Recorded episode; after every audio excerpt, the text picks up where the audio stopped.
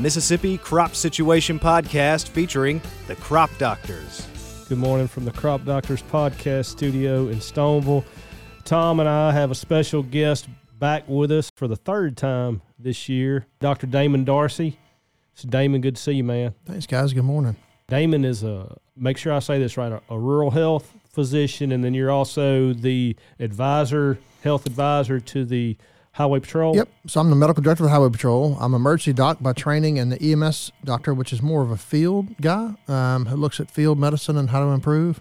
I have now moved into more rural sections. I was in academics for a long time and now in, in a smaller hospital and having a ball and learning more about this world than I ever thought I would. And it has become a passion to really improve the health of these guys and girls that are operating for pleasure or for recreation or for work in uh, our, our very rural communities across the state.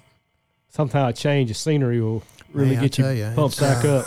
it's awesome. It's, what's neat about this is, is a small um, a small thing like today or uh, a media uh, outpost about something we can do to improve really dramatically hits home for these folks and really is life saving. And it's really it's been interesting to see because you know we can't fix everything in medicine from Jackson or Tupelo or Hattiesburg or Memphis or New Orleans. We got to fix it where we are and if we can do a couple things to help improve the patient outcomes, then we win, they win, uh, and everybody wins, which is a positive. And correct me if I'm wrong, but if I remember from when we talked this summer, you didn't have to move your family in order to make that move in I didn't. job. No, I didn't. No, but we still live in the Jackson metro area, and I'm able to travel, which is the fun part of getting out and seeing that uh, medicine and emergency response is different outside the capital city. And uh, if we can make some small changes here and there and throughout smaller areas, we can make a dramatic, dramatic difference. And this today, our topic is uh, kind of near and dear because we're uh, we're coming into that season where everyone goes to the woods, and how do we help prevent injuries, or if there are some, and there will be, how do we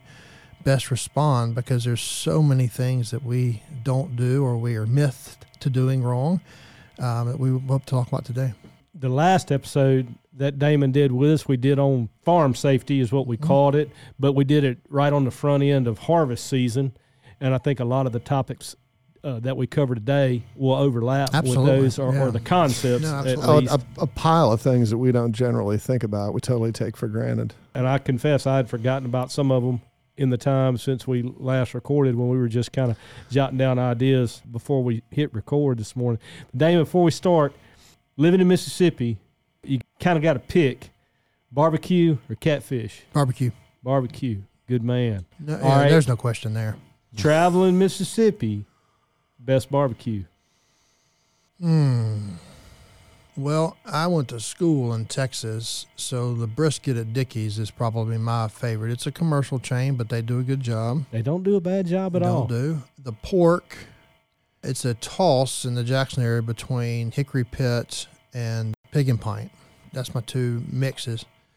What's the place in Yazoo City? Right there off of. Ubon's. There you go. Yeah. Yeah.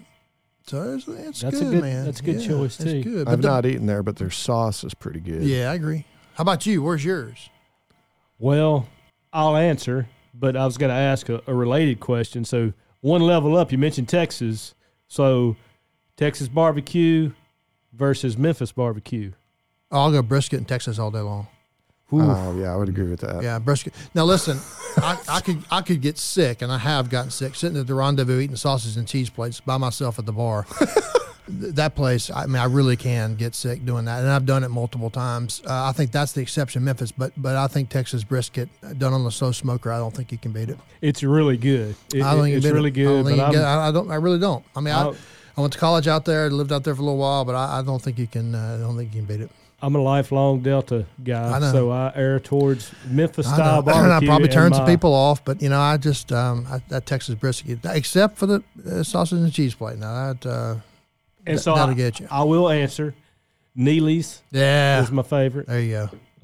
That- There That's my go. favorite. And of the different locations, they are really consistent in their quality from their different locations. So I'm a Neely's man. I like it. I like it. I just like to eat it, period. It doesn't matter where I'm well, at. that's my thing. I, I, there's a few places I tend to gravitate towards. They're all pretty decent. and the I- problem is, I can sit there and continue. I mean, that's one of my addictions is food, and I'll just I'll gorge myself at places like that. And uh, yeah, it's not very good for your health. But Moderation, right? Moderation. Says the doctor. Yeah. I just like to say it shaves off diaper years at the end. It's just Well, you it's know, fine. that's, uh, It's just, just shaves That- something off at the uh, end. Probably there's probably no truth to that. Damon, we're coming in in November. You know, we're in archery season, so we've got a lot of guys in the woods doing various different things, and then other guys preparing for the upcoming rifle season. We were talking about when we wanted to release this, and I think we will release this the week leading up to rifle season Right. in Mississippi. right. What are some things that you have seen in the past, kind of consistent problems that you see related to hunter safety this time of year? The biggest thing is, you know, opening weekend of gun season, invariably there is uh, emergency rooms across the state packed with people in camouflage. Invariably, those are deer stands that have been up all year, some homemade, some commercial, that uh, they get up in the first uh, weekend and somehow, somewhere, something goes awry and they fall. And historically, those are lower extremity injuries because they don't have a harness on, they fall to the ground and hurt something. But we occasionally will have two or three across the state that first weekend where the harnesses jack up and they're not done right or they're flip over and they're hanging upside down with the harness attached. And uh, that's the first uh, salvo to what is a, a fairly long season for most of us in emergency medicine because we continue to get these guys and girls that are in really nice uh, clubs or camps or in one of our national forests and they go and they have to stand there for so long. They haven't told anybody where it is because is a special spot. And uh, when they fall the phone hits the ground there's no way to grab it and people then don't know where they are. And so this begins at about 5.30 or 6 doesn't come back to check out we begin to start looking for this said person and then invariably we find them when we get close because we hear them screaming or they'll put off three rounds in the air and the biggest thing that we look at now is how to in this first couple weeks leading up to gun season and for the bow hunters out there, you probably already done this, is check your stuff. Make sure that it's there. I get there's some secret places, but but have some place somewhere that's listed where that is, a GPS coordinate, uh, either at your truck or at your house. Maybe your spouse holds on to where you're going to hunt with the GPS coordinates. And so somewhere, somehow, someone knows where you are. Cell phone service in the states great in populated areas. It's not so great in the unpopulated areas. And remember, when you have a, a, cell phone, you have so many points of a tower that can be active. And so when you fall and everyone starts coming looking for you, your cell phone signal is going to go down a little bit. And so the biggest thing is know where you're going and then make sure that someone outside of your hunting party knows where you are and what's the time they begin to trigger, oh, damn, something's happened. That's the biggest thing. Now, if you're in areas you have cell phone service, mark your spot drop a pin. That's better than nothing. GPS coordinates are better than anything else because we can all plug those in. Remember, not everyone has an iPhone. Some have Android, some have Flip. But to give a GPS coordinate, we can always type those in. So the first thing is preparation. Make sure you've got it there. Make sure that you, your harness is working. Those do expire. Make sure they're they're not an expired harness. And then make sure you've got a pretty good plan of where you're going to hunt, where you're going to hunt, who you're going to hunt with, and what happens if you don't come home at a certain time. How do you advise someone that hunts in an area with poor cell phone reception?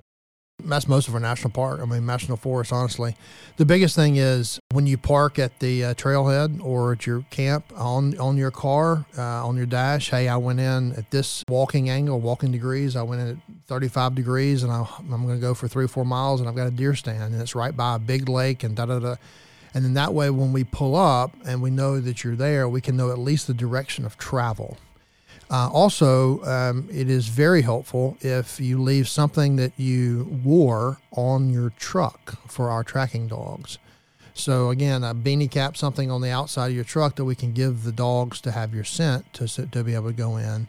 And third, again, if it's a marked location, tell us where you are. If you have a sign in, sign out system, hey, I'm going to field number four, field number six. A lot of our national uh, wildlife refuges and national forests up here, that's not an option. So do those things on your truck to say, hey, this is where I am, this is who I am, this is what I'm hunting in, etc. That's the biggest thing. The second thing we see a, a fair amount of every year is uh, not wearing orange and guys that are a little trigger happy and start firing off at things that are moving. That's easy to do. Wear orange. It's uh, it matters. It can really save you from getting a, a high velocity rifle, uh, which is never a good outcome. Do you recommend any specific apps to get GPS coordinates or anything for anybody on their phone, or just pretty much anything they can download off the app Anything store? download, and most of the dispatch centers can convert the degrees, minutes, seconds to the other one. Um, Decimal degrees. thank you. Yeah. Do you prefer decimal degrees, or does it Uh, matter? degrees, minutes, seconds is what most people in our public safety world use the most. Okay. But it, but it's still, I mean, again, most people can convert that pretty easily. And that's important to know because I think a lot of people don't know there are several different systems. I mean, There we won't are. even go into that. And very few people use like the UTM coordinate system, which is a little bit confusing and conversion of that's a little and remember that when you're calling, so our game wardens are exceptional at GPS. They, they do this all the time. In fact, we've got one of the best search and rescue teams in the country from our game warden group. They're unbelievable um, at doing this, and we'll talk about them later. But the biggest thing is when you call 911, their biggest thing is cross streets. So you're on Highway 12 and what? Because they're not going to know a GPS coordinate as well as get someone en route to Highway 12 and Yandell Road. They know that very well versus here I am at GPS coordinates, or I'm at the National Forest and I'm at blank trailhead. Come in at 50 degrees and about three and a half miles, you'll see me. That gets us a lot closer than a GPS coordinate off the button. Once you once the guys get there, they'll be able to see that pretty quick and, and learn from it. And again, these you know these SOS things that you can buy as hunters, those are great satellite systems. They're you know not expensive. You hit the button and they send the satellite up and sends a pretty good position. Those are really inexpensive, especially if you're going to places that don't have cell phone service. Now you have to see a satellite, so you may have to get outside the tree cover to get there. But those are really inexpensive and can be life saving. They're mostly for marine operations, but again, a lot of people use them for austere or rural or wilderness environments, and they work great. They just send a text out, tells you where you are, gives them all your name, you sign up for it, name and numbers, etc. Well, how does your phone act then? Because it does have an SOS signal, and that, You I know, mean I that's kind of a silly question. I've never know. used that. I've seen that on there, and I also know, you know, just through happenstance, if you happen to dial nine one one, depending on where you are, Mm-hmm. if you're on a main thoroughfare, they know where you are. But if you're in the middle of nowhere, I don't. Yeah, so the 911 is called Enhance, and this triangulation off three towers to figure out where you are from a 911 standpoint. I don't know how the SOS works, honestly. Um, I, I'm I'm a little skeptical when I go um, in austere rural. I carry a, a GPS real one that can hit a button and it sends to the world and it gives my location from a satellite perspective. I don't know because you know cell phones is you know if you're over on the river, either Tombigbee or the Mississippi, and you dial 911, your call is going to go to the closest cell tower, which could be in a different state. And so when you call 911 and you're on the verge of either a county, which is not nearly as big deal, or on another state, make sure and tell them where you are. I'm no, no, no. I'm in Bolivar County. I'm not in Arkansas, or I'm in um, Noxubee County. I'm not in Fayette County, Alabama. And they will transfer that call in. But remember, that's how that, that works. Is if I call, I pick up the nearest, strongest tower, which may be across the river or across the county line.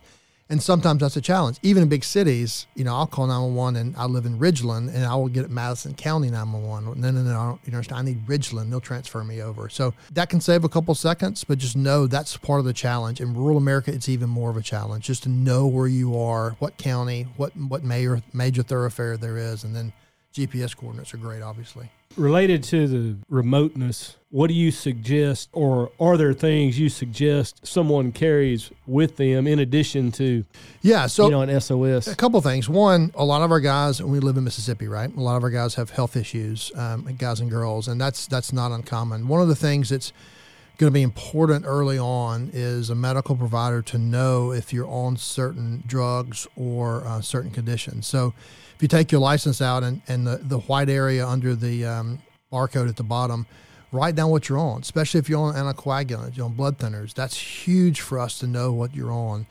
Other things is, you know, when you go hunting, uh, make your Ziploc bag with your hunting license, you know, emergency contacts, but just just the simple stuff out there. Who's emergency contact? What medicines are you on?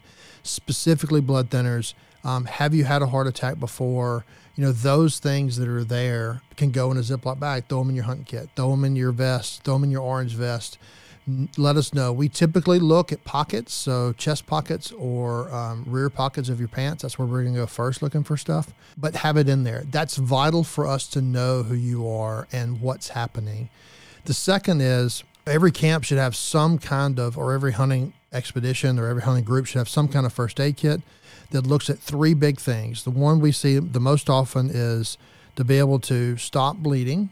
Uh, and that's not always a tourniquet, but sometimes is. The ability to get out and be seen, so some kind of flasher or some kind of noisemaker or something to, to be seen by air or ground. And the third is just general first aid stuff to be able to get yourself to where you need to go. Now, I'm not talking about a $100 kit. I'm talking about you can get one $20, $25. But the biggest thing is have it there and then know how to get folks to you. And I think that's the biggest thing. On the way up here, I drove by probably four or five hunting camps. It was a really cool sign out there. It said, you know, Tom Jones Duck World or whatever it was. And there was no address. And so I'm driving by and I'm not, as an ambulance guy, I'm not going to get Tom World's, Tom Ward's Duck World as an address. I'm going to get 1354 Highway 465. Well, those don't correlate. So while you're making these really cool, neat signs, put your address at the bottom of them so we can know where you are. And more, more importantly, the address three inches high, three inches tall, and can be reflective. So when we're coming down and the blinking lights, they'll fire right off that. And we can see it really easily. That's going to save 10 plus minutes in the rural response. That's big.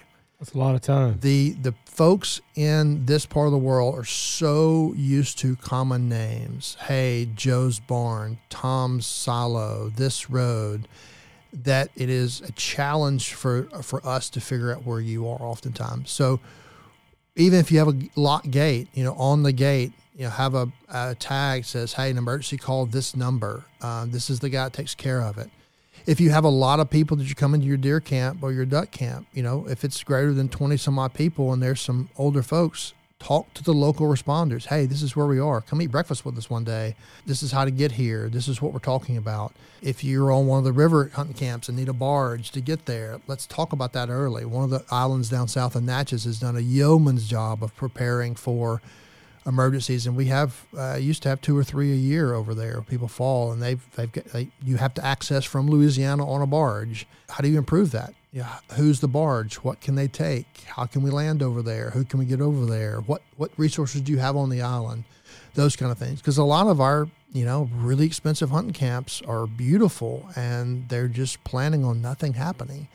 And so we get over there, and there may be 15 medical providers, but there's no gear. That causes a challenge. And every year we'll have uh, preventable fatalities that we that could have been prevented if we would have done some of this stuff. What about offering any trainings for those types of people? I mean, Yeah. if it's a higher end hunting camp and there are a lot of people involved in 100%. that, can they have you come out and walk through some of Yeah. those things with them because that's pretty important. There's a bunch of people that were happy to do it, and there's some that do it um, across the state. But absolutely, I mean, Game and Fish, us from from the Department of Public Safety, we, we can come up with plans, and we do it all the time. There's two counties, Warren County being specific. Sheriff Martin Pace has done a yeoman's job of working with those camps down there and trying to figure out how do we get folks off and on. But again, remember, you know, hunting season, the, the clouds are low, the fog is set in, there is no helicopter coming, and we got to pack you out. And how do you do that? You know, do you have an ATV that can put somebody on it? Great. We'll bring all the stuff. We just need some help. And the biggest thing you can do is flag us down. Come to a major road, Highway 12 and Yandell Road We'll meet you there and follow you in. A lot of the sheriff's deputies, that's why they always go first because they know where everything is. They know who everybody is. And so we can follow those blue lights really easily. Give us brief summary bullet points of what we've already covered. Yep. I mean, most important highlights. Number one, know where you're hunting. Let someone else not hunting with you know where you're hunting. Um, that is either address or uh, direction of travel. Uh, if you're hunting in a national forest, put something on your car where you are, who you are, and some kind of uh, something on, with your scent on the outside of the car so our dogs can pick it up. Three, check your equipment. Make sure your harnesses are good, your deer your deer stands are good. If you're using a climbing stand, use a harness. Make sure it's working, it's solid. And then from a response, have us address. Let us know where we're going uh, on the road. Um, there's a lot of awesome hunt camps that are, are that seem to be top secret, which is great. But put a, put an address out there. You don't have to put your name. And then uh, when you call 911, make sure you're talking to the right group, your right county that you're in, the right state that you're in. And then as we go on in this, how do we pack a kit that we can have bleeding control and signaling devices and you know, basic medical gear to get you out of the scenario you're in? Um, one of the biggest things we're seeing right now is throw in the back of the truck and drive real fast. That's kind of a, a misconception around here is something happens, just go real fast. And there's very few things in emergency medicine that are that time sensitive. Uh, I would much rather go and do a very proper medical treatment there uh, than throw in the car and go. Yesterday, I had a great example. A girl flipped her car. Dad threw in the back of the car and just starts flying down the road. Well, that complicates a lot of things. The first is we don't know where you are or where you're going, but B, now you've put one injured person in the car and now doing 100 miles an hour down the road. That doesn't really make sense either. So those are the big things from from the hunting world is how do we enjoy this rural austere environment we live in, but how do we do it safely and how do we prepare for what is going to happen at some point? You mentioned the sheriff's deputies knowing the ins and outs of their county or their part of their county. But then we have wildlife officers too, and I, and I know you wanted to make some points related to those guys. Yeah, so a couple things. One, I can't emphasize the importance of hunter safety for our little ones. Uh, my both my boys, uh, 12 and 14, just went through that class last year. It was exceptional, well, really well done uh, down in the central region. Number two, I don't think people realize that while these guys are able to enforce or do enforce the laws of wildlife, they are exceptional in their ability to track and find people in the woods or on the water. I don't think people realize how good they are. When the tragedy happened with the C-130 up in um, up in the Delta, those guys came in and showed the nation, Department of Defense, how well they can search for things and people uh, and did an unbelievable job. They have drones and heat sinking or uh, infrared. They've got this awesome trailer. My point to say is they are a huge asset. And back in my time as a paramedic on the streets, I would always say that the game wardens are the most resourceful group I want by my side because A, they have everything and B, they know the land, and C, they can get in and find people. And invariably, if we have someone lost in the woods, these are the guys that find it. They've got a special team called SRT, Special Response Team, uh, led by a great guy to Jackson, and they do yeoman's work. They're in every district, and uh, I talked to one last night. They they are exceptional. Do not be afraid if you have a lost hunter or a lost person to call them early it's not a punitive thing, but they can get there and they have a software program that is amazing and it and it predicts route of travel based on tra- tra- terrain and other things. And they have a huge success rate of finding people early, especially when it gets cold. These guys are really, really good. And so pick up the phone, call the local game warden, get them to come out. They do a really good job and I think they're underutilized for what they do. They are um, extremely impressive in lost hunters, or if they have to extricate somebody out of wherever. In the case of trauma, would mm-hmm. their response time be quicker than a, a 911 call? No, 911's first. And historically, you know, there's an 800 number for the game wardens. I would call both, and I would put that on your hunting plan is to call both. Now, remember, if it's a hunting accident, the game official is going to investigate it, so they'll get the call eventually. But I want them more – I, if I was hunting, I want them investigating true, but I want them boots on the ground because remember they're going to have the four wheelers, they're going to have the knowledge, they're going to know who it is, where it is, uh, especially in our national forest and our national wildlife refuges or our state wildlife refuge. They know the terrain, and they can get in and they know where people go, but they're not going that way because there's a bottom that way. They're going this way. that's the knowledge that they have. That's invaluable in these kinds of situations. Is it all a one eight hundred number to get to game wardens, even in this state? Or yeah, it's a one eight hundred. I can't remember what it is, but yeah, okay. it one. Yeah. I would just figure somebody who was a big hunter would just know who the game warden was. Most of them do. I mean, I, yeah, most of them know them by shock name. me one bit. No, most of the ones that have been doing it for so long, everyone knows who they are. And the bigger camps, they know them almost by name because they come a fair amount. But right. You know, invite them to come have lunch. Invite them to come to your you know Saturday morning breakfast engage them because that's only going to benefit you in the long run when they, when you have something happen and they can you know they can find you and get you out. Damon, what types of things should someone be prepared to answer if they have to make one of those calls to 911? Yep. So every 911 center is a little different. Some of it's as simple as, "Hey, who are you and where are you?"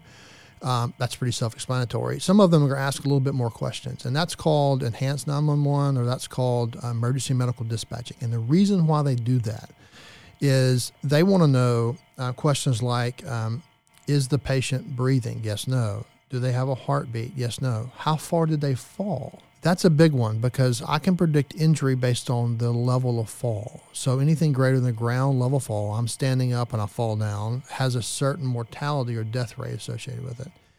Number two, are they able to raise their arms and legs? That helps tell me a their brain is functioning, but also their bones, big bones in the arm or leg, are not broken. The biggest thing in, in these environments is can they walk? Because if they cannot walk, that means I'm going to have to have at least six people to carry them out. Uh, so they're going to ask that question: Can they walk or not? Yes, no. What's the nearest? We've talked about this before. The nearest cross street or location. Uh, any medical problems that, that, that, that you're aware of. Their basic weight. It doesn't matter if it's you know basically are they less than 350 pounds or are they more? Right. That's a helicopter question. Uh, their age, basically, are they less than 12 or are they greater than 65? That those are the big ones we look for. And then when did this all start? If it was a stroke symptom, when was the last time you saw them well? They're going to ask that question. Not when it started, but when were they well? Were they eating at breakfast normally? Yep. What time was that? Five. What time is it now? 10, that changes how we treat that for a stroke. And then I had a family friend that, that had a cardiac issue on one of the big islands. And the question there was, has he ever had this before? No. Okay, this is new. So we have a new scenario here of a patient that's had this versus someone that's had five heart attacks and six surgeries. That changes the ball game a little bit. But those are the big things that they'll ask. And every Every 911 will have a different scope of questions, but every question they're answering is helping narrow down what we can do when we get there. You know, if it's fall from 20 feet and they're not able to move, well, that's six people plus a helicopter, and we probably have to go to this hospital, or this hospital because of a, a probable injury. So that's why that 911 starts and asks those questions. And it's annoying at times. It seems like it takes forever. The average questioning takes less than two and a half minutes, but it seems like it goes on forever. But remember, while they're asking the questions, the ambulance and the responders are, are en route. This is just helping us prepare for it as they get there. Well, and I'd like to think that that helps calm somebody down too if they're absolutely at the freak out stage because yep. sometimes that happens. Yeah, and listen, they can tell you a lot of times what to do and what not to do. You know, hey, you know, put pressure on that. Don't move them. If they have a head injury, please leave them still. Those kind of things that can help you go through the process. And again, that depends on where you are and, and who answers the phone and what what county they're in, but for the most part, these guys and girls do a great job. Dispatchers are the un- unsung heroes. They they answer a lot of calls and do a lot of great things on the on the on the phone that we don't have to do when we get there. Damon, the last question I've got: We have guys that do everything from drive a side by mm-hmm. side, step off the side by side into a ground blind or a low yep. box stand to, or in my opinion, pretty wild stuff, even in our state, let right. alone guys traveling to other states. With your medical history or your medical training, what's the level of when you're having a conversation with somebody and you say, man, you know what? Maybe that's not a good idea. You know, I think the funny one is um, we would get texts and calls about these um, these hog hunts where people are uh, using dogs and knives, which sounds like a blast but I can just in my mind, you know, I see these things, and so hogs running around with dogs and with large knives just doesn't seem like a, a good idea for me. I'm sure it's a blast, but those are the things that give me chest pain when I hear these these type actions. The other things are our younger population, our teen population that truly thinks they're invincible. Those are the sad stories that we have of guys that you know are up in a deer stand and then try to transition over and fall and are paraplegic those are the ones we have one or two every year that are just devastating. And the message to those guys is, you know, have a great time, but you're not invincible. Great uh, scenario. We had a 30 year old my week ago, side by side. Uh, the doors that are on those things that are always annoying to all of us, right? That we none of us like. They're there to keep your feet in, so when it rolls over, your feet stay in. And he took it off, and it rolled, and he lost his foot simply because he took the door off. If the door have been on, he would have kept his foot. And it's annoying, and I don't like him either. But again, the biggest thing is how can you use the protection that's there? Stay inside the cage, you're going to be fine. Versus this door is annoying to me, I'm going to take it off. And then he rolls, his foot goes out, it gets crushed on the way over. And so those are the things that keep me up at night of how we can prevent some of this stuff because a lot of it we get is totally preventable. You know, alcohol, drug use, and that's you know we all go to the deer camp and have a good beverage or two, just understanding that that's going to change your your ability to react and respond, and that's invariably some of the issues we have is the intoxication when they're you know getting down or getting back on the four wheeler, going too fast, etc. Damon, thanks so much. You're welcome, guys. I mean, I honestly think that's one of those topics that we don't spend enough time talking about, and people clearly probably need to put more effort into thinking about. Like I said when we started, a lot of that carries over from the episode we did earlier, and the So more often you talk about it, the the more people you reach Exactly. about it. And I think the biggest thing is it, over this next calendar year, I'm going to start keeping um, stories and then blind them and then come back and talk about them because I think that would be that would give people the um, this could happen. Man, we certainly appreciate it. It's good. Thank you. Thank you, thank you for coming. Absolutely.